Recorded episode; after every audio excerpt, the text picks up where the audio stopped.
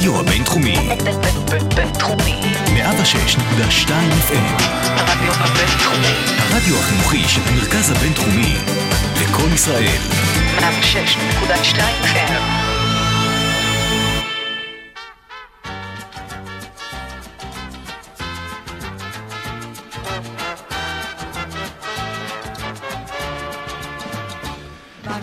אך, איזה שנה מוזרה מחכה לנו בפתח. אז נכון, אנחנו הולכים לקראת סגר בחגים, אבל בואו נסתכל על הצדדים החיוביים. בפעם הראשונה ואולי היחידה, יש לנו סדרות גמר של ה-NBA, להעביר איתן את כל תקופת החגים. ועוד איזה סדרות, מיאמי ובוסטון שבאות להחזיר את כבודו של המזרח, ומהצד השני, הלייקרס שרוצים לזכות בשביל קובי, אבל ממולם, מי היה מאמין? דנבר, תקראו לנו כשנהיה בפיגור 1-3, נאגץ. אז מי אמר שהסגר כזה נורא ושהשנה הבאה לא תהיה נפלאה? היי, hey, אפילו יש לנו כבר נציג בדראפט שמדברים עליו כאופציה לבחירה ראשונה. עושים NBA פרק מספר 30 יוצא לדרך, עם אורח שבשבילו 30 הוא הרבה יותר ממספר, סורוקה, קח את זה מכאן. Ladies and gentlemen, welcome to OSIM NBA. Here are your starting five.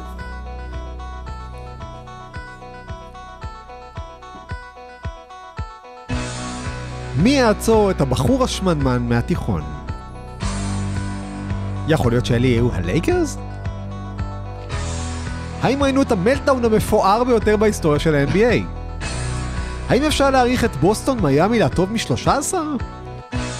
והאם דני אבדיה הולך להיבחר לגולדן סטייט?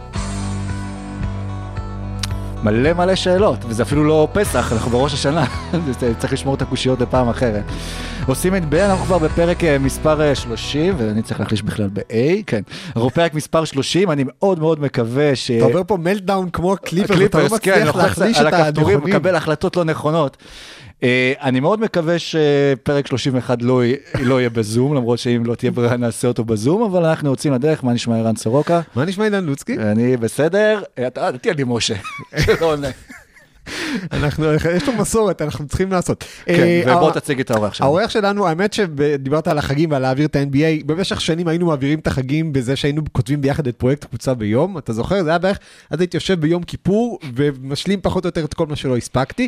אה, אז אה, האורח שלנו באמת חבר טוב מהרבה שנים באנרג'י, במעריב, אחר כך הגיע לכדור הכתום וכבר כותב ספרים, כתב ספר אחד, וכותב עכשיו ספר שני, שתהיה לנו אפילו הכרזה מעניינת בקשר אליו. ואחרי כל ההקדמה הזאת נשארו רק שתי מילים. הראשונה היא שגיא, השנייה היא רפאל, וגם ערב טוב. ערב טוב. מה העניינים? שלומי טוב, עידן. כן, טוב, סוף סוף. אתה לא יודע כמה זה חשוב לי, באמת. אני מרגיש כמו, אה, כאילו בתור פולני גם זה מעניין אותי לדעת, ואני מרגיש נכון. תמיד קיר, הנה ועכשיו גם שמו לנו פה. אני, אני בינינו- אמרתי, אני אמרתי, אני אלך עם הקו, אני אלך עם הקו, נשברתי עוד לפני ששאלתם. לא, אני שמח, אני שמח שזה. אה, Welcome to אה, עושים NBA, מחכה לנו פרק ממש אה, מעניין, וגם לכבוד השנה העברית אה, החדשה, ולכבוד הפרויקט החדש אה, של צו השעה, שמקדם אה, אה, אומנים וזמרים ויוצרים ישראלים, גם המעברונים היום יהיו בעברית, חלקן צחק, חלקן פחות.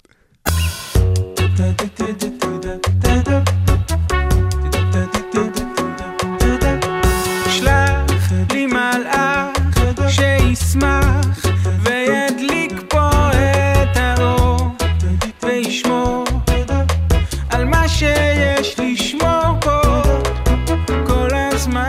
שהמלאך ישמור, בעיקר בפלייאוף. אה, דנבר קיבלו מלאך, ממש מה זה מלאך, שלקח אותם נגד כל, הרבה, כל המלאכים האחרים, ולקח אותם עד לגמר המערב. ב... קודם כל בואו נדבר על זה בכלליות, שהיה לנו לילה משוגע, אנחנו מקליטים את הפרק בערב יום רביעי, והיה לנו סליחה לפנות בוקר משוגע של NBA. היה לנו כזה לילה משוגע שעכשיו אנחנו מקבלים לילה חופש, כלומר, זהו. קיבלנו, אנחנו בגימלים עכשיו. אה, כן, נשלח המלאך של לוס אנג'לס קליפרס, שבאמת הפייבוריטית אולי מספר אחת לאליפות. ואני אני חייב להגיד שכאילו לאורך העונה זה היה מבחינתי קצת... כמה הם מסוגלים למתוח את זה. כלומר, ראינו כבר קבוצה של דוק ריברס לוקחת אליפות כשעושים אותה קבוצת אינסטנט. זה היה בוסטון של 2007-2008, אה, לקחו כמה כוכבים גדולים, חיברו אותם סביבם. באמת, אני חושב שפול ג'ורג' וקוואי לנארד היו יכולים לבקש צוות יותר טוב, הם קיבלו צוות מצוין, ואז חיזקו אותו עם, עם אה, מור, מוריס ועם רג'י ג'קסון. באמת, היה להם את הכל. מה שלא היה להם זה תשובה לניקולה יוקיץ'. כן. תשמע, אני, אני חושב שגם כימיה הייתה קצת חסרה. אין ספק. אה, אתה מצפה מקבוצה עם שני בולדוגים הגנתיים, שניים שנחשבים לשומרים האישיים הכי טובים בליגה, שהם יהיו מסוגלים להתמודד עם ג'מאל מורי, שבעיניי הוא... אה, יש כל כך הרבה הפתעות בפלייאוף הזה, אני כבר לא רוצה להכתיר אותו כהפתעת הפלייאוף, כאילו זה, זה, זה, זה בדיחה, אבל, אבל אתה מצפה משני שומרים ברמה הזאת שיהיו מסוגלים להתמודד עם אה, ג'מאל מורי, ו-40 נקודות במשחק 7. אה, אה, אני, אני נזכר במשחק 7 שלהם מול יוטה, אה, היו להם הרבה משחקי 7 לקבוצה הזאת ב, ב, בשנתיים. אתה, אתה לא ראית את הכדורסל הזה, אתה לא ראית את ההתקפה שלהם. דווקא בחצי השני, שהכסף היה על השולחן, ההתקפה שלהם נתקעה לגמרי, אף אחד לא הצליח לקלוע, ו, ומול ההגנה של יוטה, אתה מצפה שמול מול- הקליפרס יוכלו לפחות לעשות אותו דבר, ו, ו, והם הם שיחקו נפלא היום, השלשות נכנסו להם בחצי השני, אחת אחרי השנייה. לקליפרס יש פשוט סף שבירה נמוך, הם מגיעים ל-12 הפרש ומפסיקים לשחק. זה, כן. זה סף שבירה מגוחך. הם, כאילו משהו מוזר לי, בסדרה כל הזמן הרי דנבר היו בפיגור וחזרו בפיגור, וזה היה ברור, כאילו, כי זה גם ככה קורה בסדרה, שמתישהו הם יצטרכו לקחת את המומנטום בהתחלה, והם כביכול תזמנו את זה נכון, ובמשחק השביעי הם לקחו את המומנטום הזה ו- ורצו, והקליפרס, שעזוב שמאבדים אה, יתרונות גדולים, אז כבר גם ראינו שהם לא יכולים אה, לחזור אה, מפיגור, והכל עבד נכון פשוט מאוד בשביל דנבר. הקליפרס כן הובילו ב-12 הפרש ברבע השני, אבל הם, כמו כן. ששגיא אמר, הם לא היו מסוגלים לשמור על ג'מאל מורי, ואני חושב שהניצחון של דנבר, מעבר להכל, הוא בשורה נהדרת לאוהדים אמיתיים של כדורסל, לכל האנשים שנמאס להם מה-NBA, בגלל הקטע הזה שהכוכבים... הולכים לאן שבא להם, מביאים את החברים שלהם, דואגים לזה שיבנו סביבם קבוצה, זה קורה בלוס אנג'לס, בקבוצה, כאילו הייתה שם איזושהי דואליות שלא התחברה עד הסוף. מצד אחד באמת יש לך את השחקן כאילו הכי טוב בליגה, אה, ואת פול ג'ורג' שזה שני שחקנים ששוב לא היו בחירות top lottery, היו בחירות אמצע סיבוב ראשון פחות או יותר,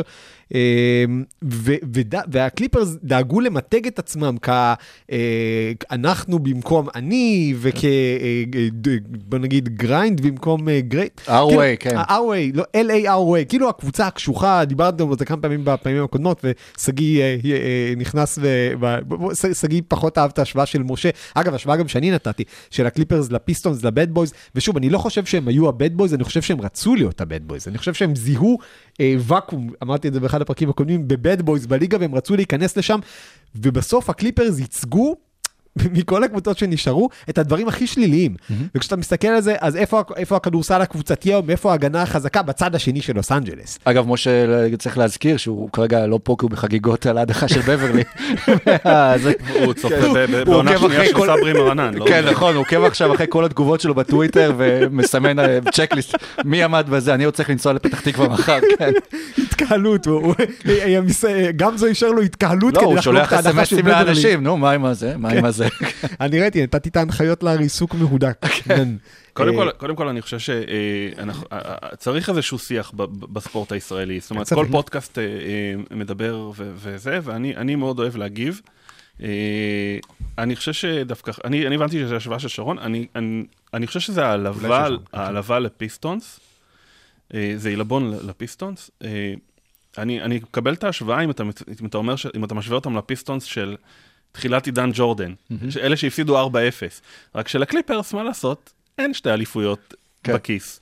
הם שיחקו, הם כאילו באו עם vibe של יש לנו שתי אליפויות בכיס. כי יש להם את שתיים או קוואי. שלוש. אבל אני נראה לי פשוט החיסרון שלהם זה שיש את קוואי זה יפה, אבל היה חסר שם בסוף איזשהו מנהיג בקבוצה, כי קוואי הוא שחקן מדהים, אולי השחקן הכי טוב בליגה, הוא, יאניס, לברון, אבל הוא עדיין לא מנהיג, הוא לא המנהיג הזה שלוקח וסוחב אותם. ובשנה שעברה בטורונטו היה את אה, קייל לאורי, שהוא אמנם לפני כן היה קורס ב post season, ועוד לפני ה post season כבר הוא היה קורס ומתחיל להיפצע, אבל כשקוואי לקח ממנו את האחריות של להיות השחקן המוביל של הקבוצה, זה שקולע, זה ששם את הסלים החשובים, זה ששומר, אז היה לו את הזמן להנהיג ממש את הקבוצה, ומלבד לזה שהוא גם פרח בפלייאוף של אה, שנה שעברה, ואולי זה מה שהיה חסר לקליפרס, באמת מנהיג, כי פול ג'ורג' כבר למדנו לאורך השנים, הוא לא באמת אלפא, אולי זה חצי אלפא. אלפא זה שתיים. רבע אלפא, כן.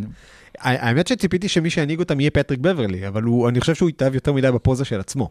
אה, ו- ובסוף באמת זה התפרק, כי ראינו קבוצה. עכשיו בוא נגיד ככה, היו לנו ארבעה, זה המשחק שבע הרביעי שהיה בפלייאוף הזה. כל משחק שבע עד עכשיו הלך לדקה האחרונה. כל משחק שבע הפגיש שתי קבוצות פחות או יותר במצב צבירה דומה מבחינה מנטלית. וכאן הקליפרס מגיעים, ובאמת, אתה, אני חושב שכאילו, יכלתי לראות את זה מתחיל הרבע והם על 74 נקודות, ועובר דקה, הם עדיין על 74 נקודות, עוברת עוד דקה, הם עדיין על 74 נקודות, מורי ככה מאבד כדור, לוקח, דופק שלושה מהחצי, הם עדיין על 70, 0 מ-10 מהשדה, הם לא עשו סל עד שג'מייקל גרין חטף שם איזה ריבאונד התקפה אה, וקלע את זה, וכאילו כולנו היינו בציפייה שהקאמבק יגיע. ואז לאט לאט אתה רואה שפשוט מתחיל להישבר כזה כמו, אני לא יודע מה, בסרטים האלה שנופלת איזה חתיכה ועוד חתיכה ועוד חתיכה ובום, הכל קורס. אבל מה זה. קשור לפי דעתכם? זה קשור ל- ליריבה? אולי עד- עד עד הלייקרס הם חשבו שהכל יעבור להם בקלות? כי גם ראינו זה נגד דאלאס, ועכשיו אני מצטער שהם הודחו, לא הודחו קודם נגד דאלאס בשביל ה bracket שלי, אבל עכשיו כולם נפלו עם הקליפרס, אבל אני אמרתי. שיפלו קודם. תשמע, אני, חושב שהמשחק הניחושים שלנו, מתוך 100 ניחושים, אולי שלוש. וואו. שלוש קיבלו ניקוד. אה, זה, זה, זה מדהים. א', אני, אני דרך אגב עשיתי 0 מ-4 בחצאי גמר, אז אני לא... אה, זה- אה, זה כמו הרבע הרביעי של...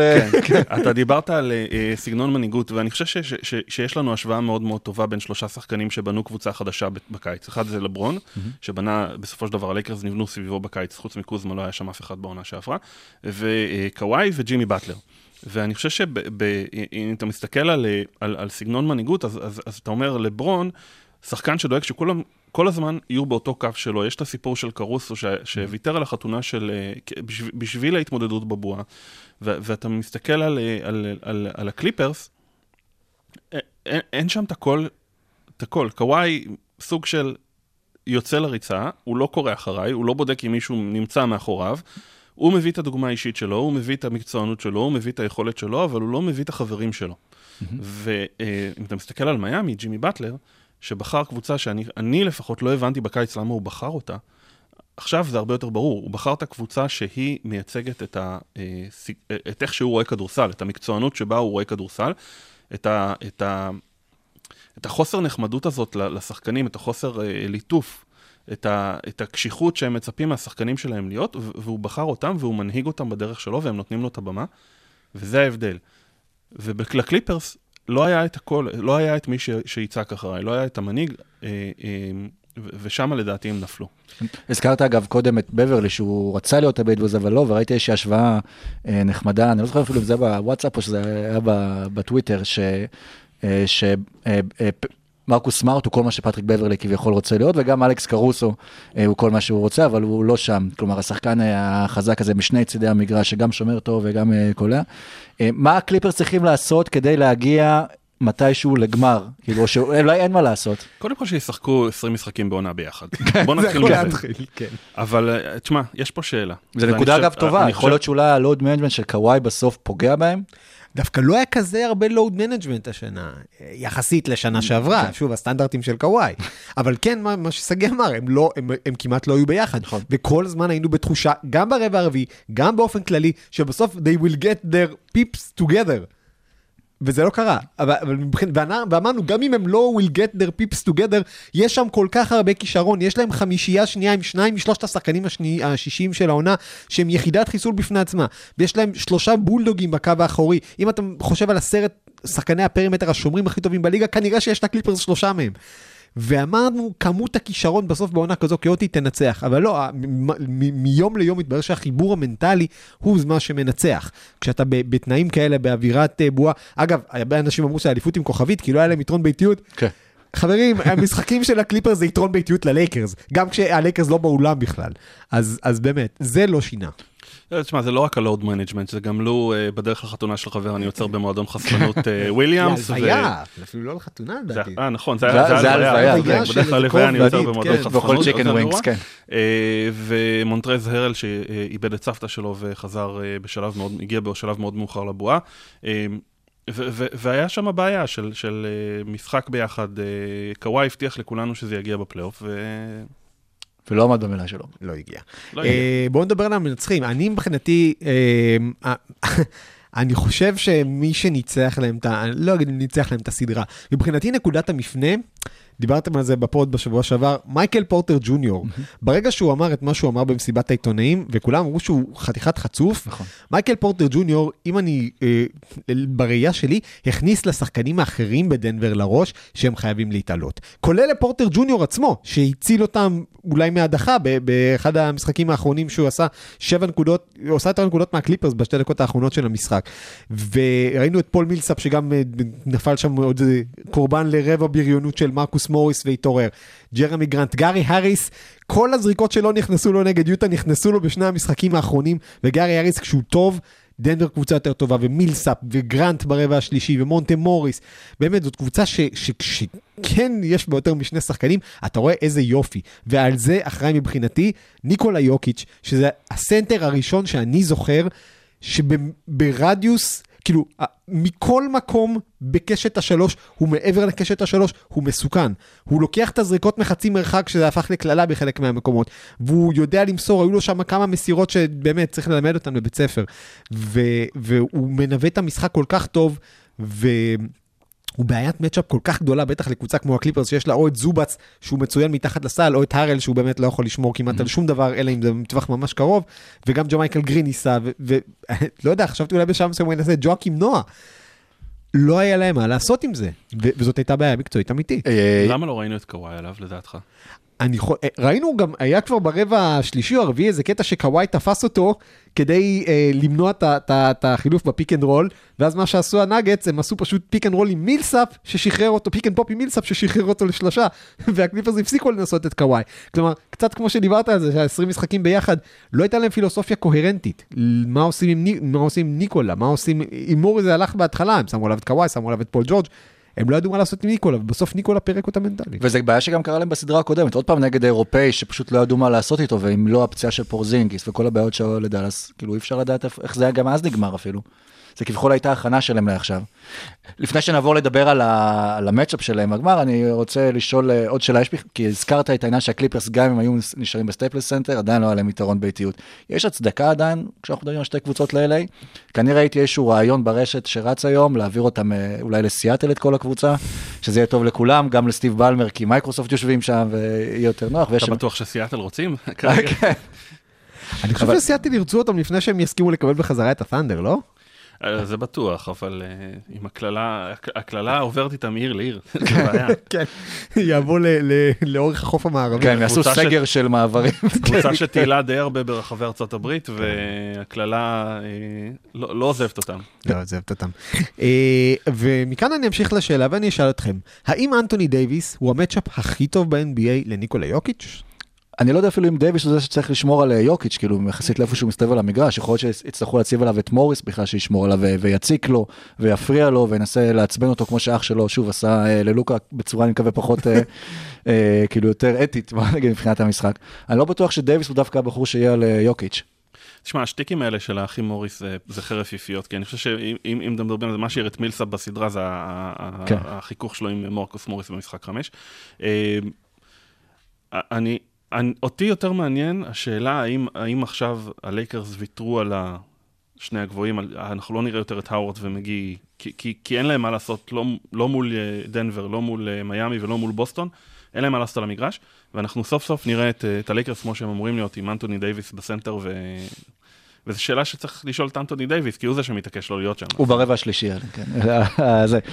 אגב, מה שבאמת מעניין, אני חושב שאולי זה גם מה שהיה חסר לקליפרס, זה לראות באמת, כי יוקיץ' הוא, שוב, יש לו IQ כדורסל מאוד גבוה, ומהצד השני מחכה מישהו שאולי כן ידע לקרוא את המהלכים, וכן ידע להתמודד עם יוקיץ', ואולי יהיה מעניין לראות דווקא את לברון בצורה מסוימת, כאילו עוצר את יוקיץ', או לידו ככה מנסה להבין את המשחק של יוקיץ' ומה שהוא מנסה לעשות. מה שהלייקרס הראו מדהים בסדרה נגד יוסטון בשלושת המשחקים האחרונים, זה היכולת שלהם אה, לעצור את התנועה ללא כדור ולהפוך קבוצות מאוד, שוב, יוסטון אולי עם כל הבידודים של הארדן בווסטברוק, זאת לא הדוגמה הטובה, אני אבל חושב שדריל מורי עוצר את התנועה שם ללא כדור. יש זה- מצב, כן.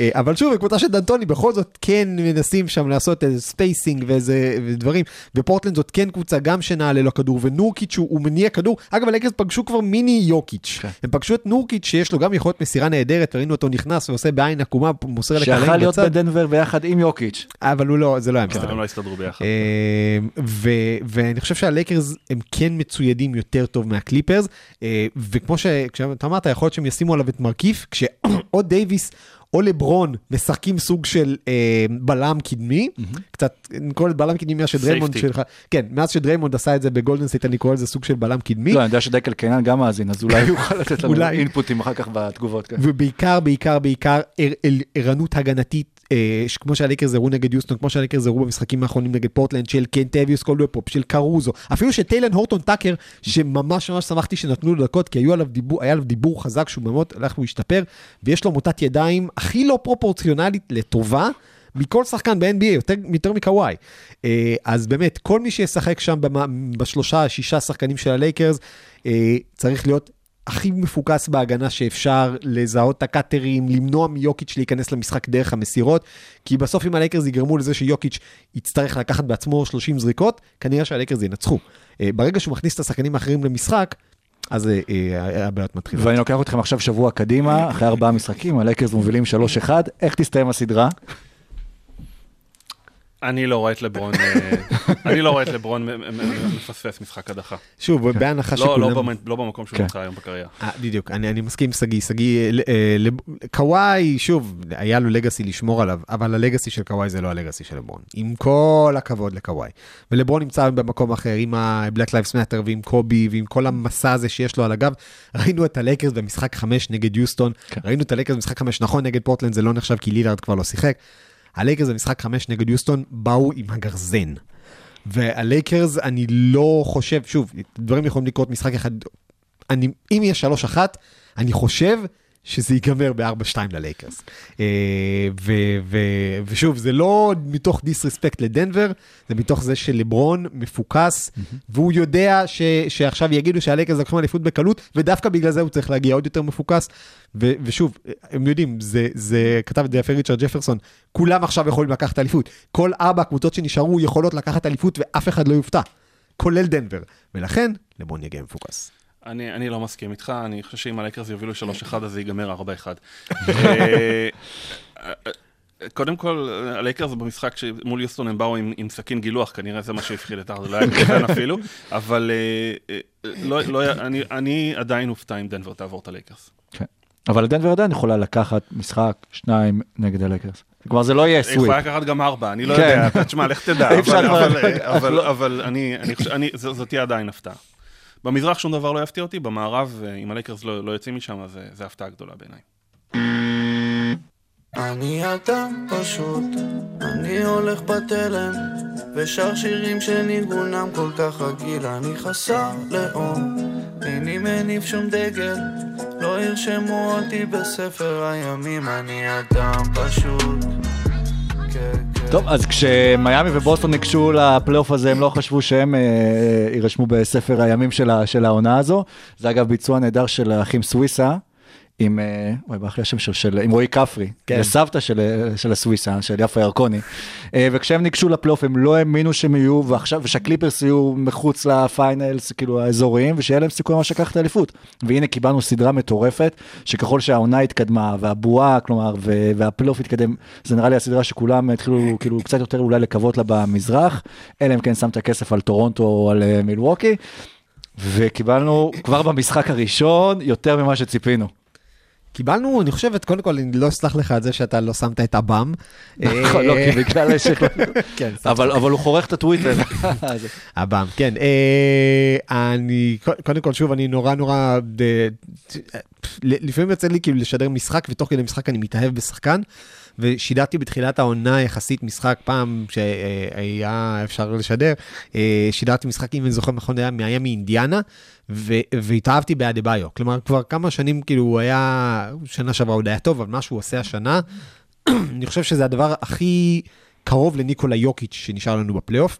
אה, עם הגנה יותר טובה, עם התקפה פחות ראיית משחק, עדיין היו לו, אם אני זוכר נכון, תשעה אסיסטים היום, והוא הוא עדיין, אין לו את הקליעה לשלוש, אין לו עדיין את הג'אמפ הנקי של יוקיץ', את היתרון הפיזי, אבל הוא עושה דברים שהם יוצאי דופן, ומבחינתי, הרבה פעמים שואלים, כאילו, מי השחקן הכי טוב בסדרה? כי לפי זה אתה בטוח שתנצח. דנבר קליפרס זה היה ניקולה יוקיץ'. אה, בוסטון מיאמי, אני לא יודע, אני חושב בגדול, חשבתי שזה טייטום. אה, ולמרות חוסר הניסיון ולמרות אה, העניין הזה, וטייטום באמת היה מצוין. ואם לא הדה-ביו, אה, כנראה שגם הייתה לנו עוד הערכה שם. אבל באמת, אני חושב שהדה-ביו הראה את הוורסטיליות שלו, וצריך לזכור, האיש הזה עשה את המוות ליאניס, יש לאדבאיו אמנם הוא 2.06, מוטת הידיים שלו זה משהו כמו סנטימטר פחות מיאניס. ואנחנו ראינו כמה מוטת הידיים הזאת עזרה כן. אגב, לו. לכל האנשים שמדברים על זה שלא שומרים ב-NBA, שימו לב ששני התמונות הכי איקוניות כרגע מהפלייאוף זה החסימה של אה, קוואי עם, ה- עם האצבע והחסימה של אה, אדבאיו על, על טייטום מ- מ- לפנות בוקר. אה, תשמע, אני מאוהב באדבאיו כבר הרבה זמן. אה, ההשוואה שלך, השוואה מעניינת ליוקיץ', אני דווקא רואה אותו הרבה יותר יאניס מיוקיץ'. אה, ו- ואני אני מאוהב בו כבר הרבה זמן, אבל באמת בסדרה מול מילווקי היו לו שתיים, שלוש מהלכים שהוא עשה יאניס. עשה יאניס ליאניס, הוא פשוט ניער את כל מי שהיה בדרך שלו לסל. ו...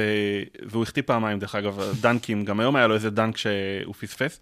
אה, ו- והוא, תשמע, הוא, הוא, הוא, הוא, הוא התפתחות מדהימה של שחקן, אתה, אתה רואה שחקן ש, שלא לא באמת הגיע מאיזשהו פדיגרי של כדורסל, אתה, אף אחד לא ראה אותו בתור אה, אה, זה, וזה זה פשוט מדהים לראות אותו, את ה, הופך את האתלטיות שלו, וצריך לתת את הקרדיט לצוות הפיתוח של מיאמי, שהשנה עבד קשה, קשה מאוד. אה, עבד קשה מאוד ו- ודיבר, היה pod מצוין של זאק לואו גם עם דן לבטארד וגם עם דנקן רובינסון. היה שם את הסיפור עם דנקן רובינסון, שהחבר'ה של מיאמי באו לראות אותו בליגת הפיתוח, והם ראו אותו במשחק קליעה מעולה, אבל מה, היה שם איזה ריבאונד שהוא נאבק עליו עוד איזה כדור אבוד שהוא לא הצליח בהם, ואז הוא הגיע לאימון אצל ההיט, ומה שהם עשו, פשוט אימון שלם, זרקו לו כדורים לכל הקצוות של המגרש, אתה הולך, אתה מציל אותם, תופס אותם, רץ וקולע. כלומר, זה, זה מסוג הדברים. עכשיו, רובינסון עצמו דיבר על כל הקטע הזה שכולם במורא ממיאמי, ממה שהם עושים שם, הוא אומר, זה לא כמו שזה נראה, אבל, אבל זה כן, כאילו, לא, לא אוכלים שם את השחקנים עם, עם סכין ומזלג, אבל זה כן תרבות של אחריות ושל משמעת ושל מסירות לקבוצה, ו-25 שנה של פט ריילי, ו, ורובינסון היה, אם אני זוכר נכון, ביום רע. אבל טיילר הירו, כן. ש, ש, שוב, אנחנו מסתכלים פתאום על הדרפטים הכי גדולים, אתה מסתכל על הדרפט של 2007, 17, מקום אה, אה, ראשון אמנם היה אה, סימונס, ששוב, שחקן פולץ, מעולה, אה, פולץ, 2016. סליחה, נכון, 2016. אה, היה את פולץ, והיה, אה, ו- ויש את ג'ייסון טייטום, ויש את דונובין מיטשל, ויש את אה, אה. במה דה ביו עכשיו. כן. מקום אחד אחרי דונובין מיטשל, כולנו דיברנו על איזה גניבה, מיטשל היה מקום 13, הדה ביו היה מקום אחד אחריו. אז הדראפט הזה באמת מתחיל לדבר חזק. ונותן תקווה לים הדר אולי לקראת הדראפט הקרוב. ש... בהחלט. לא, זה רק אומר שזה לא משנה איפה אתה נבחר, זה משנה מי בוחרת אותך. מיאמי, היום אם אתה שחקן ב-NBA, בליג פאס, הם מריצים כל מיני שאלות טריוויה תוך כדי המשחק, כדי שאלות וחידונים, אז איפה אתה רוצה, אם היית שחקן צעיר, איפה היית רוצה שיבחרו אותך? אז אני הצבעתי למיאמי כן. לצורך העניין, כי באמת, מה שהם עושים שם, יכולות פיתוח השחקנים, וטיילר הירו בפלייאוף מדהים, אה, ו- והטריידים שהם עשו באמצע העונה, אנחנו כל הזמן מדברים על המשכיות. הם קבוצה שלפני שנתיים נראתה אחרת לגמרי, והם הביאו באמצע העונה את, אה, את אה, איגואדלה ואת קראודר, ויתרו על ג'סטיס וינסלו שהיה כאילו חלק חשוב, הצליחו להיפטר מחוזים גרועים, באמת ניהול גאוני וקבוצה גאונית, ו- וכיף לראות אותם. אה, הם, הם נתנו אה, גם לא מעט בחירות דראפט בדרך, אז אה, זה עכשיו, זה, זה now or never. תשמע, אני לא יודע כמה הם קשוחים, אבל בוא נגיד את זה ככה, אנדרו ויגינס כנראה לא היה מצליח שם. אנדרו ויגינס לא היה עובר את המאבטח בכניסה. כן. ושוב על זה. אה, דיברתם אה, קודם באמת שחיפשתם את הכוכב בסדרה הזאת, יכול להיות אבל שבאמת נפגשות פה שתי הקבוצות הכי מאוזנות בוא נגיד, מבחינת החמישייה, כולל הספסל, כל שחקן יכול לבלוט שם. ראינו גם אה, אתמול אה, חמישה שחקנים ב double figures אה, בשתי הקבוצות ועוד נגיד דנקן רובינסון שלא ממש אה, הופיע אתמול וגם בבוסטון היה... וואנה מייקר היה מצוין פתאום. נכון. להיות אני חושב שצריך לדבר על מרקוס סמארט. אני חושב כן. שהבן אדם צריך אה, להחתים את הליגה שמעכשיו משחקים רק בבועה. רק באורלנדו, עם הסלים האלה ולא מחליפים אותם. אה, תש- תש- תשמע, הבן אדם לא לא היה מסוגל לקלוע שלושה והוא מפציץ בלי בלי הכרה. מה מאכילים אותם שם בבועה? זה שאלה, כן. כן. אולי הוא אכל את אה, מה שסטף את קרי. TJ וורן הוא אכל. אולי הוא אכל את טי.ג'יי וורן.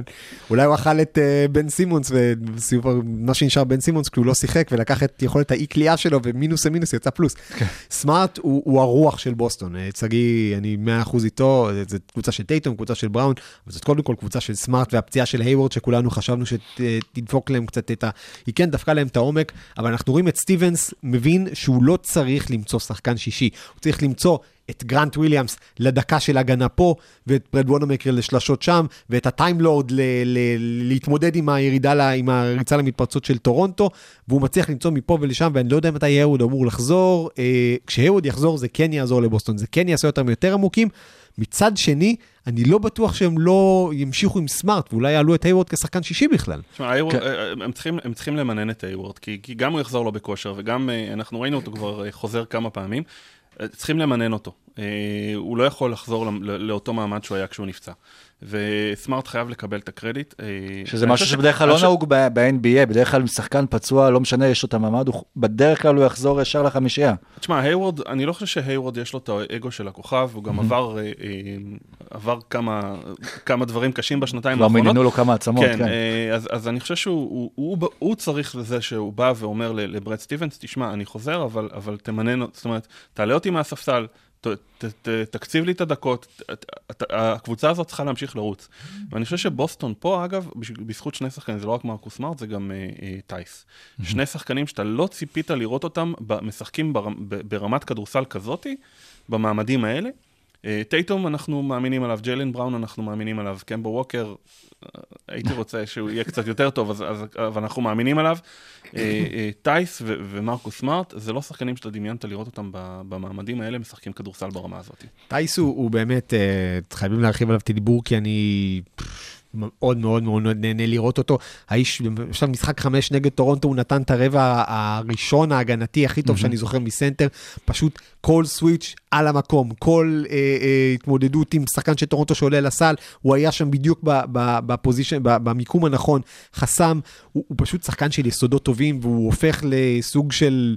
אני, ש, ש, אני, אני יודע, כאילו בגדול זה עשוי להיות מחמאה, עידו, עידו גור קרא לזה 3&B, שחקן שקולע שלושות ונותן חסימות. חסימות. אה, כאילו קצת ברוק לופז, אבל טוב. אה, ובלי לריב עם קמעות, כן. ואם, והוא באמת שחקן של יסודות, ושחקן שתפרו לקבוצה הזאת, ודיברנו בתחילת השנה על זה שלבוסטון תהיה בעיה עם, עם להתמודד מול סנטרים. נחשו מה? לא נשארו. סנטרים גדולים, אה, גדולים פיזית, אולי אם יפגשו את יוקיץ' בגמר, כן? וגם עם זה הם יוכלו להתמודד. אבל, אבל גם טייס וגם וויליאמס וקנטר שנותן מדי פעם, וגרנט וויליאמס ש, שמשחק כסנטר לעת מצוא, סטיבנס פשוט מוצא שם פתרונות, כי זה ברד סטיבנס, זה, זה איש שמוצא ואנחנו פתרונות. יוצאים מהבועה הזאת עם כל כך הרבה יותר שחקנים שמתחילים לבלוט ולהיות כוכבים או שחקנים משמעותיים. וזה באסה שהתקופה של, ה, ש, של הטריידים ו, והשוק אה, כאילו תהיה קצת אה, עצורה עכשיו. אני לא אתפוס אתכם במילה למרות שזה מוקלט, אבל... איך אתם... נמחק את זה. כן, אומרים אה, שהסדרה ת- לפני, שנייה, לפני שאתה שואל, אני רוצה קודם כל, אני רוצה להודות לשופטים. השריקה שלכם בסוף המשחק הייתה מחפירה, הפאול הזה של, שהם קיבלו אה, זריקה מהקו. לא היה, קמבה ווקר העיף שם את אה, דרק ג'ונס על, על, סמארט. על סמארט. לא הייתה צריכה להיות שם שריקה, אני מניח שגם זה היה משנה את המהלך האחרון של בוסטון, שהיו מאוד רגועים כי הם בשוויון. אז תודה לכם שופטים, כי בלעדיכם לא היינו מקבלים את החסימה הזאת של באמה דביו, ש... אין, מילים, אין, אין מילים. אני רק ראיתי את התמונה וכאבה לי היד, רק עכשיו החלים לי השבר ביד, ואמרתי, "אה, אה, אני, אני רוצה שהסדרה הזאת תלך לטוב מ-13, אה, כי באמת זה, זה, זה כדורסל הכי כיפי, שכל מי ששונא את ה-NBA, אני אושיב אותו מול המסך, אגיד לו, תראה את דנבר, תראה את מיאמי נגד בוסטון, ותחזור לאהוב NBA. זה כל מה שאנשים התנגדו אליו, כמעט נעלם. אולי נעלם אפילו מהבועה, ואנחנו נשארנו עם הכדורסל הטהור, מיאמי בוסטון, מועדונים אדירים, פילוסופיית משחק אדירה, הגנות, פתאום אלה יכולים להביא לך ב box and one, ופתאום יכולים להביא לך בשלוש שתיים, בשתיים שלוש. באמת, יהיו כאן דברים, וזה, וזה שחמט, זה פשוט שחמט לא פחות מכדורסל. שוב, אם תלחצו אותי לקיר, אני, אני כן אלך עם בוסטון בזכות ההמשכיות ב-4-3, אם היה אפשר ב-7-6. אני, אני רוצה את ספולסטרה מול לברון, אני רוצה את מיאמי מול לברון, ואני רוצה את הסיפור של מיאמי עם סוף טוב. אתה כבר בדיסני, אז, אז בוא, בוא תן לנו את כן. הקתרזיס. אמ, אה, אני, אני חושב שהסדרה הזאת תלך לשבעה משחקים בעיניי. זאת אומרת, זה נראה כמו סדרה מאוד מאוד צמודה, אני חושב שהם ילכו לשבעה משחקים, ויש לי תחושה שאחרי שהמשחק השביעי ייגמר, אה, לא משנה מי יפסיד, אם זה. באטלר- באטלר או טייטום, אחד מהם יבוא לשני ויגיד לו, תשמע, אחרי אה, עוד, עוד חודש נגמר הגמר ה-NBA, אנחנו נפגשים פה, רק שיצלמו את זה. כן. אה, האמת זה ממש מעניין מה שאתה אומר, כאילו כל matchup מול לברון בגמר יהיה מעניין, או מיאמי, כי לברון סוף סוף עבר אה, למערב, או כמובן סלטיקס הלייקרס, לייקרס. כן, סלטיקס לייקרס, אז בכל מקרה אה, יוקיץ', כאילו גם יוקיץ' שהראש הזה לא אכפת לי, הכל יהיה מעניין, אבל יש לי מה לצפות ויש במה אה, לצפות.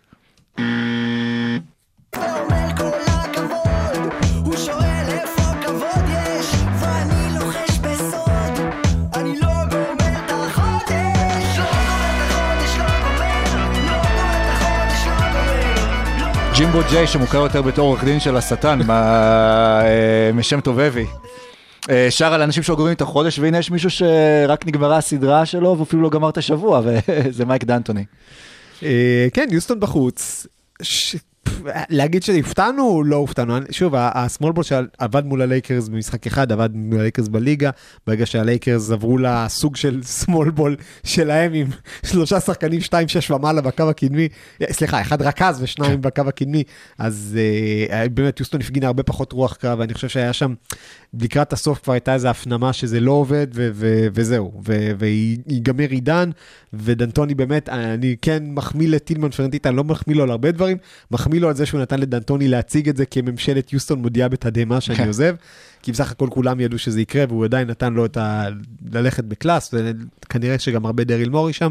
הייתה להם ריצה יפה, הייתה להם ריצה מעניינת, דנטוני לנצח, אה, לא יודע על מה, לאן הוא ילך, אם הוא ילך, איפה הוא ילך, ייש- ייזכר תמיד כאחד הממציאים הגדולים בתולדות המשחק, ואתה יודע, גם אה, תומאס אלווה אדיסון המציא את הנורה החשמלית אחרי שהוא 999 פעמים הפסיד. מבחינתי מייק דנטוני לקח אליפות, זאת רק אליפות שגרג פופוביץ' לקח עם סן אנטוניו ב-2014. אז זאת הייתה אליפות של דנטוני, כי זה היה משחק של דנטוני עם בוריס דיו שהומצא מחדש אצל דנטוני. אה, אני, כאילו, שוב, אם אתה מאמן, איזה מאמן אתה צריך להיות בשביל לקחת את יוסטון עם מה שיש להם עכשיו? כאילו, מה הם יכולים לעשות עם הסגל הזה? תשמע, אני- אני- אה, זו שאלה מצוינת. אני אני חושב שאם אם אתה מסתכל על דרל מורי, קודם כל הודיעו שהיום שהוא שהוא ממשיך ביוסטון, אה, אה, שזה קצת הפתיע אותי, אני חייב לציין, כי אני חשבתי שפרטיטה רוצה אה, שינוי. אה, אני חושב שדרל מורי הוא אה, הוא מצוין בלזהות תופעות, הוא מצ- מצוין בלרכב עליהם, והוא- אבל הוא לא, הוא לא מסוגל להביא אותם אה, אה, לקו הגמר. יש לו תקרת זכוכית, אה, כאילו. אה, אה, תשמע, אני לא יודע, כי היום כל הליגה עובדת עם analytics, כל היום, אה, כל הליגה עובדת בשלשות וכל הליגה משחקת small ball. אבל יוסטון, שהייתה החלוצה, אה, החלוצה, לא עושה את זה טוב כמו האחרות. זאת אומרת, אני חושב שדריל מורי חלם על גולדן סטייט שהוא חשב על יוסטון, אבל הוא לא הצליח לייצר את זה, ו- ואני אני, אני שם, אם לשים את האצבע, בזקן. תשמע, ג'יימס הרדן הוא לא שחקן שמסוגל לסחוב קבוצה, בטח לא בפלייאוף. אנחנו דיברנו על ה meltdown של הקליפרס, אני עדיין לא חושב שזה ה meltdown הכי גדול שלהם, ה meltdown הכי גדול שלהם היה ב-2015, שהם הובילו במשחק 6 ב-26 הפרש, והצליחו להפסיד ליוסטון, כשכל הריצה חזרה, הרדן על הספסל. וג'וש סמית קולע שלשות, כן. או משהו זה כזה. היה ג'וש סמית וקורי ברואר. היה לפני שהוא ברוק, הגיע כן, למכבי חיפה, נכון? מטורף. לא, לא דונטה סמית. לא, גם אה, ג'ו סמית הגיע אה, למכבי כן, כן. זה מסוג הדברים האלה שקורים רק במסעות המשחקים שלהם. תשמע, ג'וש סמית עדיין מקבל כסף מדטרויט, אז אה, לנצח. כן. אפוקליפסה, העולם יחרב, ג'וש סמית. אבל ימשיך האם יש. באמת, שוב, הזכרת את הסמול בול, יוסטון לקחו את זה ממש לקיצון, בוא נגיד, של הרכב של... אה, זה- אני לא חושב שהם עכשיו, לקחו את זה, אנחנו- תשמע, אני לא חושב שהם לקחו את זה לקיצון, הם לקחו את זה למקום שבו הם לא יכולים להתחרט. שאין להם אופציות אחרות, וזאת הבעיה לדעתי עם יוסטון. כי כדורסל זה משחק ורסטילי. יוסטון ננעלת על, על משהו ולא מוכנה לזוז ממנו. אין חצי מרחק, אין חצי מרחק, וכל הקבוצות יודעות היום שמול יוסטון אתה נותן להם את החצי מרחק, זה לא מעניין אף אחד, תשמור על הסל, תשמור על השלשות. והם נועלים את עצמם בפוזיציה ש- ש- שלא מאפשרת להם גמישות, וזאת הבעיה. כי ברבעים הקודמים הזכרנו את ניקולה יוקיץ' ובמה דה ביו ודניאל טייס. ואנחנו מדברים פה על גבוהים, בתחילת העונה דיברנו איפה, איפה נמצא את הגבוהים, אנחנו רואים גבוהים משמעותיים, אולי הטעות של יוסטון הייתה בכלל לוותר על קפלה ועל אה, לא, כי- מונטרזה. כי- לא, סליחה. כן, אה, כי- כי זה לא אותו גבוה. כלומר, אתה לא מספיק שתהיה מעל סף כניסה מסוים, כאילו זה לא מגלשות הרים בלונה פארק, כן. שאתה לא יכול להיכנס מתחת, כי גם יוקיץ' וגם אדה-ביו וגם דייוויס אגב, וגם טייס אפילו במידה מסוימת, זה כולם גבוהים, שכשאתה שם אותם על קשת השלוש, הם ידעו, הם, הם יוכלו לעשות לפחות דבר אחד, יוקיץ' יכול לעשות הכל. כן. לפחות דבר אחד. קפלה, כששמת אותו על קשת השלוש, זה היה כאילו שמת, אני לא יודע מה, את... אה, אין לי דימוי כן. מספיק טוב. את אה, כן, את המסכה הזו, שמת מסכה. בעצרת בחירות של דונלד טראמפ. אין אין שום, אין לזה שום שימוש. ו- ולכן קפלה לא היה מתאים. ומה הרוקטס כן יכולים לעשות? כאילו קובינגטון וטאקר זה- זה הגבוהים האידיאליים לדבר הזה, אבל אה, שוב, הדבר היחיד שאני מצליח לחשוב עליו זה שיוסטון ינסו להפוך, אני לא חושב שרוברט קוביטון בשלב הזה של הקריירה יכול להפוך לבמה דה ביו, אולי כן למצוא איזשהו שחקן צעיר שהוא כן יכול להיות גם מגן טבעת וגם איכשהו בכוח. לא יודע מאיפה יביאו אותו, למצוא איזה מישהו, כי אם יש משהו שדריל מורי טוב בו, דריל מורי זה הבן אדם, אני חושב שדיברנו על זה באחד הפרקים הקודמים, שהוא כאילו זה שהולך ל- לשאריות שנמצאים בפח זבל והוא מוצא מזה זהב. בן מקלמור היה בדרך החוצה מהליגה. אוסטין ריברס ואף קבוצה לא רצתה אותו. ווסטברוק. דני- כן, דניאל האוס, אה, המכונה דניאל, אה, אה, רוצה לעלות אליי לבדיקת קורונה האוס. באמת, שחקנים שאף אחד לא רצה אותם, אז אם מורי כן מצליח למצוא איזשהו שחקן שיכול גם לתת קונטרה מתחת לסל וגם לרכז מה high post, זה יכול לשנות את ה outlook של יוסטון, אפילו אם לא ל- ל- לעונה שלמה, אבל לפחות להעלות להם קצת את התקרה. יש להם אבל בכלל הצדקה לשמור על ראסל ווסטברוק, אנחנו ראינו ממנו פשוט באמת פלייאוף מי ייקח אותו? מזעזע. יש חוזה שהוא לא סחיר בעליל. כן. אה, אני חושב ש... תשמע, אני חושב ש... קודם כל, מורי, מאז שהוא ביוסטון, אה, יוסטון נדמה לי לא החמיץ את הפלייאוף. אה, מצד שני, הם לא הצליחו אף פעם להגיע רחוק מדי.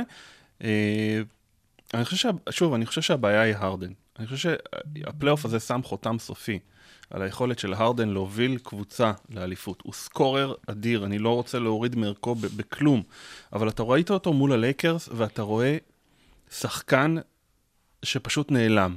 ה double team מגיע מוקדם, הוא משחרר את הכדור ועומד בצד. וזהו, וזהו. פה, פה נגמר החלק שלו במשחק ההתקפה.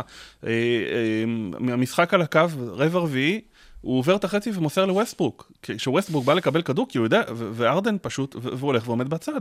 וזה מטריף, זה מטריף שחקן עם היכולות האלה, ש- שלא מסוגל. אני חושב ש... אה, אה, לא- לא דיברו מספיק על הסכסוך שלו עם קריס פול, הסכסוך שגרם לקריס פול לעזוב. אני חושב שהסכסוך הגיע דווקא מהצד של פול שלא יכל לקבל את, ה, את, ה, את, ה, את המנטליות הזאת. ו, ו, וזה מטריף אותך. עכשיו, הארדן, עכשיו השאלה היא, ואז זה מתחבר לזה ש, ש, ש, שתחת מורי אה, יוסטון תמיד הגיעו לפלייאוף. אז, אז האם אתה עכשיו הולך לפירוק? אה, אני לא חושב שיש להם אופציה. צריך להזכיר שהתהליך הגיע במקור מיוסטון, כי אה, ה GM של פילדלפיה, של... אה, הינקי. הינקי היה assistant manager של... אה, של מורי, אולי הגיע הזמן לתהליך ביוסטון. אבל אתה לא יכול לעשות את זה, כאילו, מה, מי ייקח ממך עכשיו את ווסטברוק עם, כמה זה, 130, מיל- 140 מיליון דולר לא, לא, לשלוש תסחור שניות? בהארדן. זה יכול להיות מעניין. עדיין, גם אם אתה סוחר בהרדן, אתה עדיין תקוע מעל תקרת השכר. עכשיו, שוב, יכול להיות שאתה הולך באמת לוותר על הרדן ואתה מנסה משהו חדש, אבל אה, אני אתה, לא זה רואה... לא, אתה מוותר על הרדן וווסטבורג מבטיח לך בחירת לוטורי גבוהה. כן.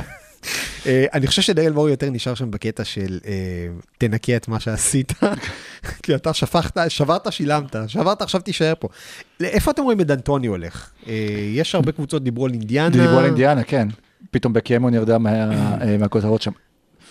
דנטוני, תשמע, יש כל כך הרבה מאמנים פנויים עכשיו, הרבה קבוצות שאולי צריך גם לעשות איזשהו lottery, אני יודע, של... של- אולי, צריך, לראות. את זה, כי, כי אחרי פיניקס אה, ד'אנטוני הלך לניו יורק וזה לא התאים. זה, נכון. זה פשוט הסגנון משחק. אה, הוא לא צריך. בדיוק קבוצה שרצה. הוא צריך קבוצה שרצה, הוא צריך קבוצה שמשחקת כדורסל התקפי, ואני לא חושב שאינדיאנה זה fit טוב.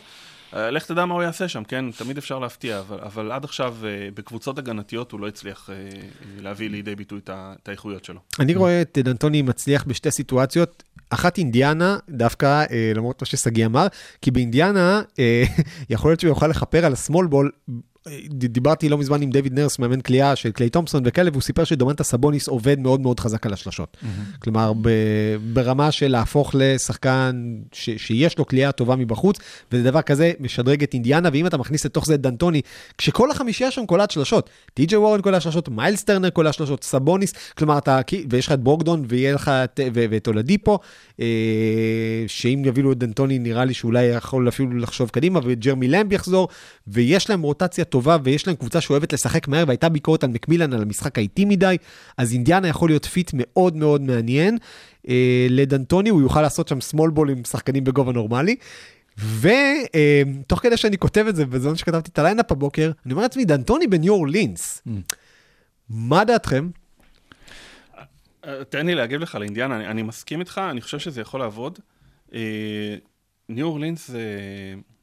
אני, אני חושב שניו אורלינס צריכים קצת לחשוב מחוץ לקופסה. אני חושב שהם צריכים אה, אה, לחפש את הסטיב קר הבא, לחפש את הסטיב נש הבא. אה, אני, אני לא אוהב את כל השמות שמעלים שם, לא את טיירון לו, לא את מרק ג'קסון. למרות שמרק ג'קסון, אה, ואני לא מאוהדיו אה, כידוע, מרק ג'קסון הביא לגולדן סטייט מחויבות, ואולי זה מה שחסר כרגע בניו אורלינס. כשלב, אני חושב שמרק ג'קסון יכול להתאים, אה, להביא, לש... לעשות שם טוב, ובתנאי שהוא- שידעו ל- לשחרר אותו בזמן. אני חושב שהם צריכים לחפש משהו קצת שונה. דיוויד בלט, דיוויד בלט. אה, כן. אה, אני חושב פשוט שדנטוני, בעיקר בגלל סגנון המשחק מאוד מוגבל, כי לא כל קבוצה ב-NBA תתאים לו וקשה למצוא, אתה יודע, אני אנסה לחבר אליו קבוצות, אנסה לחשוב איך הוא ייראה אולי בפילדלפיה, אבל לא, אתה לא יודע איך הוא יתמודד. אה, אתה אה, רואה, את זיון כן. רץ בקצב שלו את המגרש, זהו, בדיוק. אז כנראה גם על, אמביט שם, אני חושב אולי אפילו על קבוצות שכבר יש להם מאמן, אבל אתה יודע, אולי זה יתערער, אולי הוא יכול להתאים למילווקי, ואז יהיה לו כביכול את יאניס, שגם הוא יכול לרוץ איתו וגם יהיה לו גבוה בתור בקאפ. ניו אורלינס, אה, כן. כן, ניו אורלינס מעניינת לדנטוני, כי באמת יש שם אפשרות לרוץ. כלומר, יש שם צעירים, אמנם לונזו בול לא כלה שלושה מאז מרס, אבל... אה, איך אתה יודע איך ישפיע עליו המעבר לקלאץ'. לקלאץ', כן. כי- כי- ואם לא, כי- יעבור עוד אחרי- בן סימוס, כן, מורידים את. אחוזי הקליעה של ה... כנראה. אה, אבל אתה מסתכל על זה, אינגרם ובול אה, וזיון, כאילו, אתה אומר, אולי מאמן שכן ירוץ איתם, למרות שג'נטרי שוב רץ איתם, אז כמו ששגיא אמר, אולי מחויבות. בוא נעבור רגע לטורונטו. כן. אה, היו כבר דיווחים בשעות האחרונות שמרק גסול אולי רוצה לחזור לברצלונה. נכון. שמה הם צריכים אותו, אני לא מבין. אה, ון וליט מסיים חוזה, איבאקה מסיים חוזה, וטורונטו באמת, בניגוד לקליפרס, בניגוד ליוסטון, יורדת מהבמה like a boss. נכון. ו- וקאי לאורי אומר שם, אה, בסדר, יכול להגיד גם. בניגוד לגולדן סטייט. בניגוד לגולדן סטייט. אה, אני חושב שגולדן סטייט כן סיימה בשנה שעברה יפה, כלומר, עם כל הפציעות וקליי, עם אני- החזרה של... הירידה מהבמה זה השנה. כן. אה, אבל הירידה האמיתית הייתה בשנה שעברה, ו- וטורונטו יורדת, וקאי לאורי אומר, let's get home and leave this mother משהו. הם, הם, כאילו, אתה מסתכל על טורונטו ואתה אומר, למרות ההדחה הזאת, כן, קבוצה שתרוץ, השאלה באמת מה עושים מבאקה ומבליט עכשיו. טורונטו זה באמת אותו. אה, קבוצה, גם אה, הזכרנו את זה בפרק הקודם, רציתי להגיד את זה להם במידה והם יעלו לגמר, אבל הם לא עלו. אבל הבנייה שם היא מאוד נכונה. בא שם שנה שעברה אה, קוואי לנארד. ולפני שנתיים בוא נגיד שמספר אחד בקבוצה, אחד, שתיים, זה היה דה רוזן וקייל אה, לאורי. בשנה שעברה אה, קוואי לנארד, ולאורי עבר לזוז קצת להיות מספר אה, שתיים שלו, והוא כבר התרגל למעמד הזה. והשנה העלו את סיאקם שהוא מספר אחד, ולאט לאט ון וליט כבר בפלייאוף שנה שעברה הפך להיות אולי אפילו מספר שתיים, הפך להיות גם הרכז שלהם, ולאורי קצת זז למקום שלוש, אבל עדיין המנהיג של הקבוצה, ועכשיו היינו גם את אוג'י מתחיל אה, לטפס שם בקבוצה, כאילו הכל שם אה, נכון. אותם שחקנים מן הסתם ירוויחו עכשיו הרבה יותר אה, כסף, יש להם את הבסיס, אני מניח שכולם גם ירצו להישאר שם. איבאקה וגסול כבר די גמרו את הסוס. אה, יצטרכו אולי דווקא הם להפתיע איזשהו גבוה אה, שמסאי ינסה למצוא ולהמציא איזה משהו אחד חדש. אולי עכשיו אפילו בדראפט. אה, יש להם גם את בושה שהוא, אתה יודע, הכל בטורונטו יכול לקרות. כל אחד יכול להפוך שם לכוכב. הבעיה של קבוצות כמו טורונטו... אבל הם צריכים, סליחה, רק כוכב באמת גדול, כי ראינו שפסקל סיאקם, סליחה, זה גדול עליו. אולי כרגע, אולי הוא צריך עוד קצת ניסיון, אבל הם כן צריכים איזשהו כוכב גדול, כי את כל המעטפת מסביב, ואת הטירוף של אה, מכבי תל אביב של קנדה, שמדינה שלמה מאחוריך, אם אה, זה לא בבועה, שאולי אגב זה גם היה חסר להם השנה. זה אין ספק. כן. קבוצה היחידה שנפגעה מאובדן הביתיות זאת לדעתי טורונטו. כן, אז הם צריכים כוכב. הם צריכים כוכב, אה, אבל, אבל אני חושב שהבעיה היא אחרת, הבעיה היא, היא, היא בעיית ביזנס של ה-NBA. כשיש לך, כשאתה מצליח להרכיב קבוצה טובה, בדרך כלל אתה בנוי על הרבה שחקנים שהם underpaid. כשמגיע היום לשלם להם, אתה בבעיה. ון וליט הולך לקבל חוזה של בין 20, אני מעריך, ל-25 מיליון, ואולי הניקס גם ייתנו לו מקסימום, כי הם משוגעים. אה, ובעיניי זה לא חוזה שלטורונטו שווה להשוות. ב-9 מיליון הוא שחקן נהדר, ב-15 מיליון שחקן טוב, ב-20-25 מיליון זה too much. אתה... אם, אם אתה עכשיו יוג'ירי, כמה אתה מציע לבן וליט שלא יהיה לך יותר מדי ושאתה חושב שהוא יוכל לקבל? אני, אה, אני, תשמע, אני הולך על, על 75 מיליון לחמש שנות. בעיניי זה החוזה ה- ה- זה, זה, זה עדיין גבולי בעיניי, זה עדיין קצת גבוה, אבל זה, זה, זה, זה חוזה טוב. דרך אגב, שתקרת השכר עוד הוא כנראה אמורה לרדת, זה לא... כנראה פחות או יותר תישאר או טיפה כן, תרד. אבל זה לא לפני ארבע שנים החלטה- שביסמק ביומבו קיבל את כן. את החוזה שאנחנו מדברים עליו כן, כן. עכשיו. אני, אני קצת עם שגיא, אני גם מציע ל- לבנבליט עכשיו 70 מיליון לארבע עונות. אומר לו, אני יודע שאתה תקבל יותר במקום אחר, פה אתה הופך להיות, קייל לאורי כבר, אתה הופך להיות הכוכב שלנו בקו האחורי, אנחנו נבנה סביב הכישורים שלך, הוא, הוא הולך והוא משתפר, יש לו עוד הרבה דברים שהוא צריך לשפר, ואני חושב שהוא מאוד נהנה בטורונטו, תהיה לו מחויבות, הוא ירצה להישאר. אגב, איבאקה כולה, אם אני זוכר נכון, בן 31. כלומר, אני כן מציע לאיבאקה אולי להישאר בשכר מופחת. לפי. איזה תעודת כן. לידה, כן. כן. אה, אני אומר לאיבאקה, בוא תיקח עשרה מיליון, או תשעה מיליון, שמונה מיליון, משהו כזה, גם לשנתיים כרגע, ומנסה לפתח את קריס בושי כמחליף של איבאקה. מעניין. גם אם שוב אעצום את עיניי, השמש תזרח. כולם יחיו כאן טוב גם בלעדיי. גם אם לא הייתי בכלל, הבוקר יבוא. העולם גדול מדי עליי, העולם יפה מדי אולי. אני אחלום לנצח. שגיא, מי שלא היו פה בכלל, אבל זה לא באשמתך ולא באשמתם, בפלייאוף האחרון זה גולדן סטייט. אבל הם יחזרו עכשיו אה, בגדול, ותשמע, כולם מדברים על השנה הזו, שזה שנה שהילדים שלנו והנכדים ילמדו עוד בספרי ההיסטוריה ויקראו עליה, וזו השנה המושלמת גם, באמת לכתוב את כל ההיסטריה שקורית ב-NBA, וזה בדיוק מה שעשית. שלא יקראו על זה בספרי ההיסטוריה, שיקראו על זה בספר סיכום עונת בדיוק, 19-20, נכון. אה, ספר סיכום אה, עונת ה-NBA. אני, זה חלום, קודם כל, יש לי איזשהו חזון. גם כשיצאתי עם הכדור הכתום, אה, גם כשהתחלתי, יזמתי, זה, זה היה קצת במקרה, אבל היה לי איזשהו חזון שבו רציתי לאחד הרבה כותבי כדורסל תחת גג אחד. אה, רציתי אה, לתת להם במה, לתת להם קהל, ואני חושב שעשינו את זה במשך המון שנים טוב מאוד. אני חושב שדרור היום ממשיך לעשות את זה בצורה טובה מאוד, מצוינת. אני, אני ניתן לו את זה.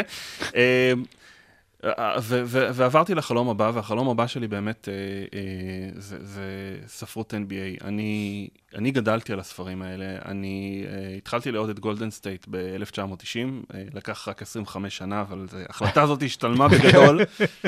אה, ולא ידעתי מי הם, לא ידעתי מי הקבוצה הזאת, ואני זוכר שב-91 סוף אה, יצא הספר של עופר שלח, אני לא זוכר איך קראו, איך קראו לספר הספציפי הזה.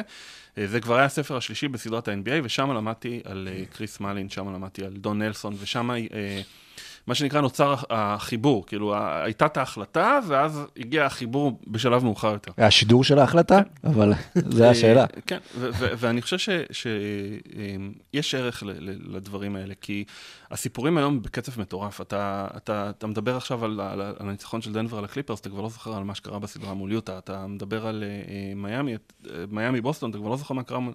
וזה בדיוק המקום לכתוב את הסיפורים האלה ולתת איזושהי מתנה, כדי לחבר, אני חושב, גם בני נוער, ולחבר אה, אנשים שאוהבים את הליגה ואוהבים לקרוא ואוהבים... אה, אה, זה, ל- ל- לספרות אחרת, ו- ו- ולא חסרים סיפורים. לא חסרים סיפורים השנה. זאת אומרת, אתם מדברים, אנחנו מדברים על הפלייאוף, אנחנו מדברים על הבועה, אנחנו מדברים על הקורונה, אנחנו מדברים על קובי, אנחנו מדברים על כל כך הרבה דברים. תראה את מיאמי, איזה סיפור. יש לך שם שלושה שחקנים שאף אחד לא חשב שהם יהיו ב- ב- ב- במעמד הזה. דנקן רובינסון, שהגיע מליגת המכללות השלישית. קנדריק נאן, שזה סיפור בפני עצמו. זאת אומרת, רק על מיאמי לבחור איזה סיפור לספר, זה, זה, זה, זה, זה כבר עושה לי אולק- אולקוס.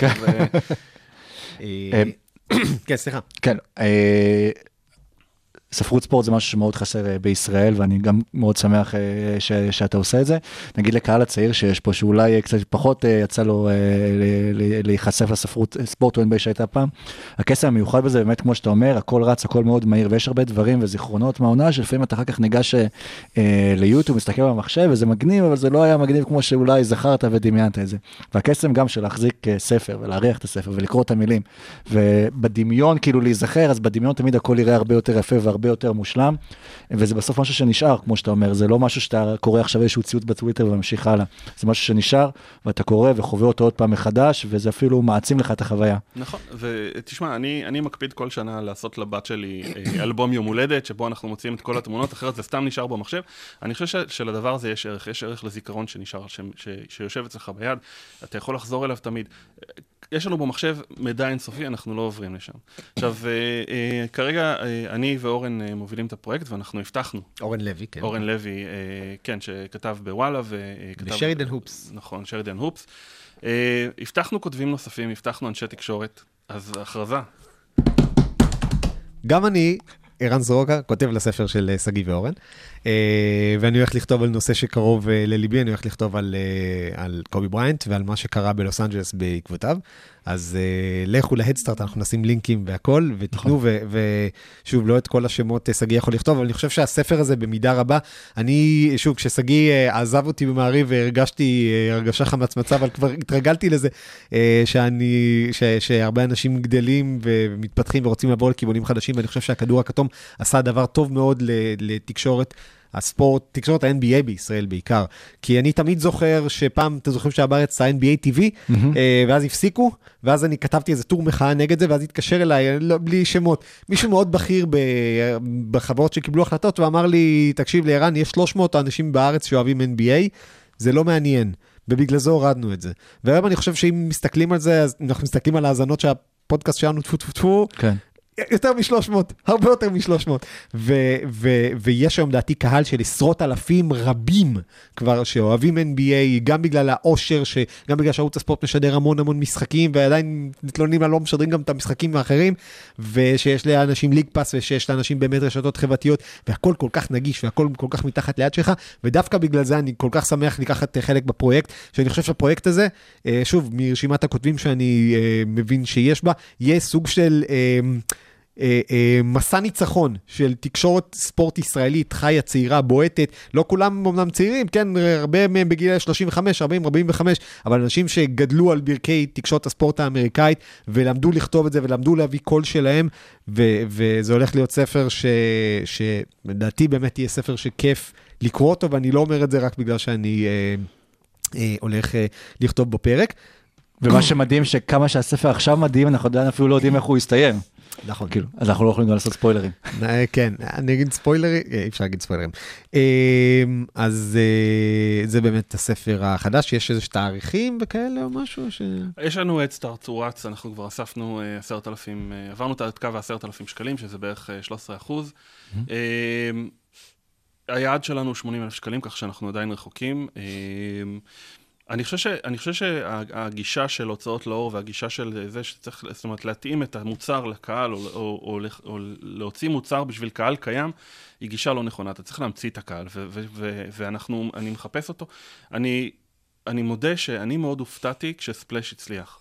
אה, זאת אומרת, אני חלמתי ואני עשיתי ואני רצתי ואני יזמתי, וזה היה חודש מטורף הקמפיין. ובסוף אני הייתי מופתע, אבל יש לזה את הקהל. והיום קונים ממני אנשים וכל מיני פרופסורים ואנשים במכון וינגייט, ו- וקונים את הספר. יש לזה ביקוש, רק שאנשים לא יודעים שזה קיים. זאת הבעיה העיקרית, ו- וצריך לייצר את זה. אה, אני חולם בגדול, אני, אה, אני, אני, אני, יוזם, יזם בנשמה, אבל לא בקטע של כסף. אני באתי פה, ל, ל, אנחנו פה בתחומי, אני חושב שהורדתי את הממוצע. אה, אני, אני, אני חולם על, על החלומות שלי הם קצת אחרים, אה, ואני חושב שיש אנשים ש... אה, שברגע שישימו להם את הספר ביד, הם יבינו שגם הם חלמו על זה. אז בוא נדבר באמת על ספלאש, הספר שכתבת על הסיפור של גולדן סטייט ווריורס, שבעיניי הוא, הוא יופי של ספר, לא בגלל שיש בו דברים שאתה לא יכול למצוא אולי במקומות אחרים, אלא בגלל שזה באמת סוכם לך ונותן לך סיפור עם התחלה, אמצע וסוף, ועם כל התהפוכות, רואים כמה אתה סבלת בו מכל רגע להיות אוהד של גולדן סטייט 20 שנה ויותר מזה, וזה בעיקר ספר על ניהול, ואתה בטח בתור מישהו שעובד היום בהייטק יודע כמה חשיבות של ניהול, וזה מתחבר מבחינתי לדברים שגם יפה, כל הכבוד גולדן סטייט, חיכיתם עד שיהיה פרק עם שגיא, לא עשיתם כלום במשך שבועות, ואז השבוע ממנים גם את ליאנדרו ברבוסה, גם את שון ליבינגסטון, לתפקידים בכירים, תפקידים ניהוליים, תפקידים בצוות של סטיב קר ושל בוב מיירס. אחרי שזאזא כבר לפני שנה הגיע לצוות הניהולי. נכון. למה הם עושים את זה? תשמע, אני חושב שזה חלק מה... חלק מה-DNA של המועדון. כי בעצם מרגע שסטיב קר הגיע, או יותר נכון, מרגע שמרק ג'קסון עזב, זה, זה, זה נוצרה שם איזו אווירת משפחה. ואז אתה לוקח את את זה הלאה. עכשיו, השחקנים שהם הביאו היו כולם שחקנים חכמים, זאת אומרת, אתה מדבר על שון ליבינגסטון, שעם כל סיפור הקריירה שלו, מה שהוא עבר עם הפציעה בגיל מוקדם, והחזרה שלו והקאמבק המאוד מרגש שלו למרכז הבמה. אמנם הוא כבר לא היה הכוכב שחשבו שהוא יהיה כשהוא יצא מהתיכון, אבל, אבל עדיין הוא היה שחקן מאוד מאוד משמעותי בסגל של גולדן סטייט, הקול שלו היה מאוד משמעותי. שהתפקיד שלו נכון, הוא לחבר בין השחקנים בעצם, להיות איזה סוג של תקשורת. השר הש- המקשר כן, לענייני... כן. אה, זה. אני לא, לא, לא, לא נכנסתי לזה לעומק, אבל, אבל תשמע, הקול שלו בחדר ההלבשה היה מאוד ברור. אה, אני, אני זוכר שהוא היה אחד הראשונים, אני, אני לא זוכר, אני חושב שזה היה תקרית דר, דריימונד, שהוא היה זה שיצא ל- ל- לעיתונאים ודיבר עליה, אה, ב-OKC ב-2016. אה, ואלה האנשים שאתה רוצה שינהלו את מועדון הכדורסל שלך. אלה האנשים, או יותר נכון, אתה רוצה שהם יהיו מעורבים במועדון שלך. אלה אנשים שהיו מעורבים בקהילה, אנשים שעשו בשביל הקהילה, ועכשיו הם באים, ומה- באים מהצד השני, ואתה, וזה גם איזושהי הוקרת תודה של המועדון לתרומה שלהם. שלא לומר חוזה שחור מתחת לשולחן, אבל אני- בוא, לא, לא, לא נזרום לשם. אה, אני לא חושב שהיה, אה, היה underpaid, אני, אה, סליחה, ברבוסה או ליבינגסטון, אבל אני כן חושב שזזה היה underpaid. אה, אה, הוא הגיע על חוזה מאוד נמוך בקיץ שכולם קיבלו חוזים מאוד גבוהים. אה, ויכול להיות שהיה שם, לך תדע, אבל אה, זה איזושהי הוקרה של המועדון אה, ש, שעובד בצורה אה, מאוד שונה. אני חושב ששמתי דגש מאוד מאוד גדול אה, בספר על ההבדל בין אה, כל מה שהיה תחת אה, קריס כהן, הבעלים הקודם, לכל מה שג'ו לייקוב הביא איתו, והאווירה וה, והמשפחה. ואני חושב שזה חלק מהדברים שג'ו לייקוב אה, שם להם דגש, אה, שזה אה, אנשים שהם חלק מהמועדון, אה, להחזיר אותם בחזרה. ולך תדע, אולי, אה, אולי שלח את סטיב אה, נש להתמחות בברוקלין, אה, כן. כשקרי יפרוש, נקבל, את, נקבל סטיב חדש. אז זה ספלאש יופי של ספר, ובואו נדבר רגע על ה splash brother הישראלי לי. שאולי יש שם. יש mock draft שבהם דני אבדיה הולך מספר 2 לגולדן סטייט. לי זה לא נראה הגיוני בהתחלה, אבל ככל שאתה חושב על זה, כשאתה רואה מצד אחד את הלמלו בול, שהוא אה, רכז בלי קליעה, שאנחנו רואים מה שווים היום רכזים בלי קליעה, ואתה מסתכל על ג'יימס וייסמן ואתה אומר, מה שווים היום סנטרים שהם לא יודעים לעשות הכל. אז אתה אומר, אם אנטוני אדוורדס לא נשאר שם, ויכול להיות שאנטוני אדוורדס לא- לא יהיה על ה... על ה... לא יהיה כבר, כי אולי מינסוטה ייקחו אותו. אתה רואה scenario שבו גולדן סטייט לוקחים את אבדיה? אני בעיקר רואה scenario שגולדן סטייט לא שומרים על הבחירה, שהם מעבירים אותה בטרייד. נראה לי שבוב מיירס כבר אה, בערך משבוע שעבר על הטלפון של אה, אה, ה GM של מילווקי, ומנסה לשווק לו את הבחירה שלהם ושל מינסוטה בשביל. יאניס. אני לא חושב שזה יקרה. אה, למרות שאתה יודע, בטוויטר צצות לך השכם והערב תמונות של יאניס במדי גולדן סטייט עם קרי ו... זה. מעצבן, פעם היית מתרגש לראות אה, שחקן במדים של קבוצה אחרת, משנה כיוון, ועכשיו כולם עם הפוטושופ. כן. קודם כל זה מלחיץ אותי, פתאום אני אומר, מה, מתי זה קרה? מאיפה, מתי ישנתי? אה, היה איזה פייק ציוץ של איזה פייק חשבון שצייץ שיאניס אה, דרש טרייד, ועוד, אה, ועוד כן. גם צי- אמר שזה, המקור שלו זה שאמס נכון. צ'ראניה, כדי שזה ייראה אמין. אני ממש רצתי בשביל לחפש את זה, ו- ולא הבנתי מאיפה זה בא.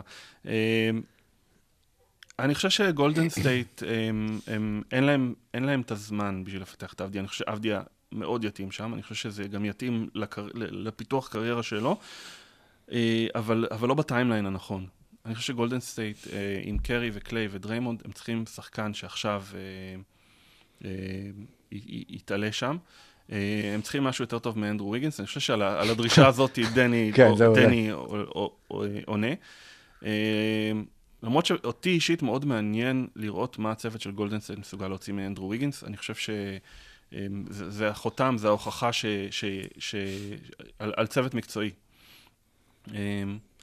ולכן אני, אני חושב שבסופו של דבר הבחירה הזאת תעבור בטרייד, אני מקווה שזה לא יהיה טרייד רע מדי. אה, אני חושב שהם ינסו לשווק אותה עם הבחירה של מינסוטה כדי להביא את, ה, אה, את הצלע הרביעית והחוזה של ויגינס, כי, כי הם לא יכולים להכניס שכר, אה, כדי להביא את הצלע הרביעית לקרי קליי ודריימונד כדי לרוץ עכשיו. בוא נדבר קצת אבל כן על אבדיה, שפתאום, אה, ואז אנחנו רואים בשבוע האחרון שצץ מקום ראשון בדראפט פתאום, מקום שני בדראפט, יכול להיות שאולי זה שדחו את הדראפט עשה לו דווקא איכשהו טוב בצורה מסוימת? אני חושב שמה שקרה זה הפלייאוף. אה, שכמו שאמרתי בפלייאוף, אתה ראית שלהם... אפקט לוקה. אפקט לוקה ואפקט יוקיץ'. לא פחות מזה, אתה רואה כמה חוכמת משחק אה, יש, כמה חוכמת משחק היא קריטית, וכמה IQ כדורסל הוא קריטי, וכמה מוסר עבודה הוא קריטי, ואבדיה בולט בדיוק בזכות הדברים האלה. ואני לא אופתע אם הוא ילך לגולדן סטייט, ואני גם לא אופתע אם גולדן סטייט תיקח אותו, אני לא חושב שזה יקרה. אם זה יקרה, אני מאוד מבין את ההיגיון שלהם. הוא שחקן שמהשחקנים המובילים בדראפט, אולי הכי מתאים לפילוסופיה ההתקפית של סטיב קר, ואולי הכי בוגר מנטלית ויודע כבר מה זה לחץ של לשחק ביורוליג ולהיות בקבוצה שאם אתה לא אלוף אז זה, זה bust. ושוב, אני לא יודע אם ייקחו אותו, אני לא אופתע אם כן. תשמע, אני חושב שבסופו של דבר, אם אתה מסתכל על דרגן בנדר, הוא צריך, ל...